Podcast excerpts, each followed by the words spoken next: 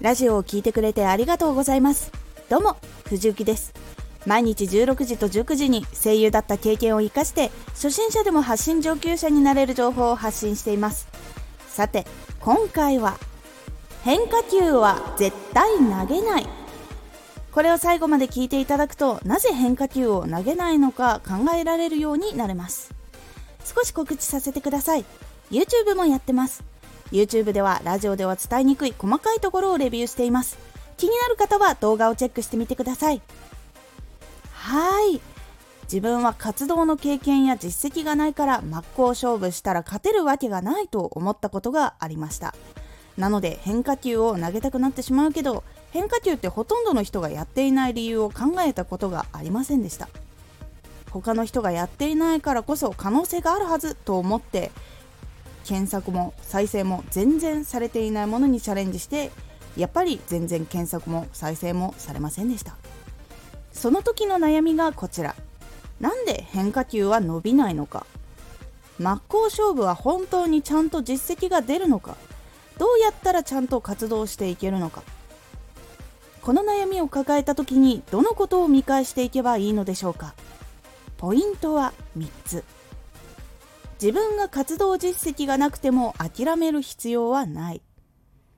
ちゃんとした活動はちゃんと実績ができていく。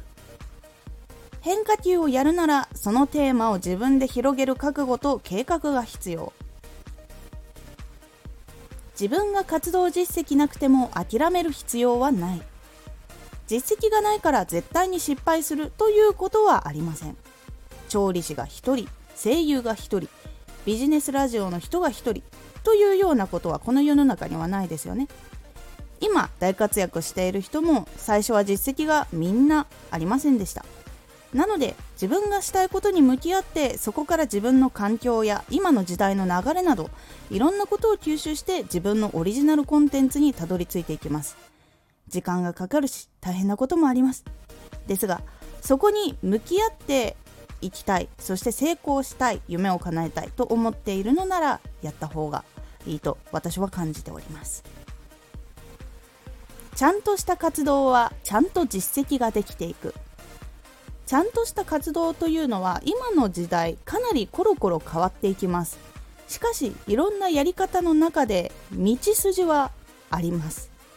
それは自分より先に活動している人たちです。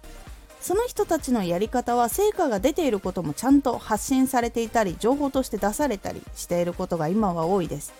なので先人に学ぶことでベースのやり方を学ぶことができます。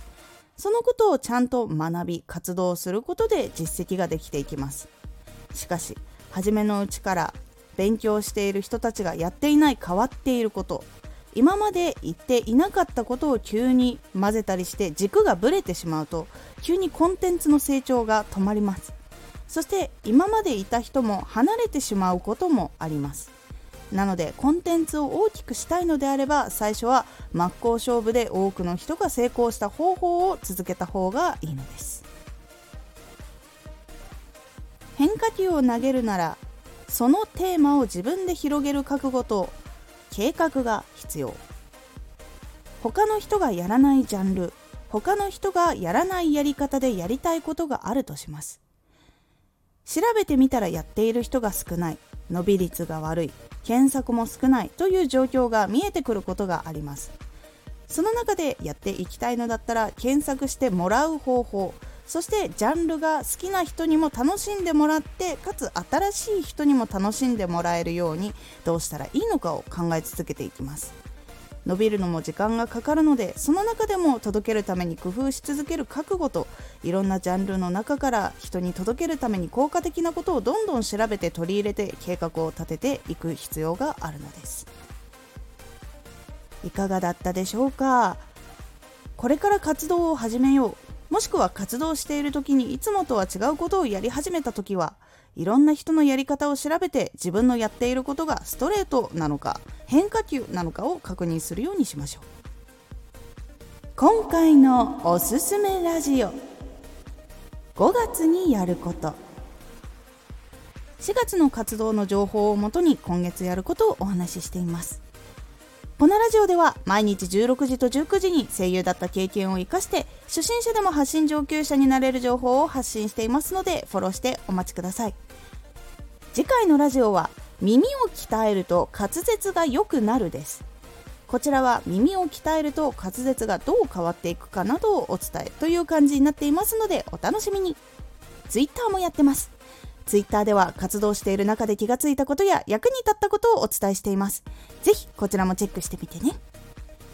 私もいろいろやってきましたが真正面のやっぱストレートの方法をしていないことがありましたもちろん検索されることなく再生数も伸びずフォロワーも減りましたなので一定のラインまではストレート真正面から活動をしてちゃんと正しくできているか向き合いながらやっていくことで少しずつでも成長することができました。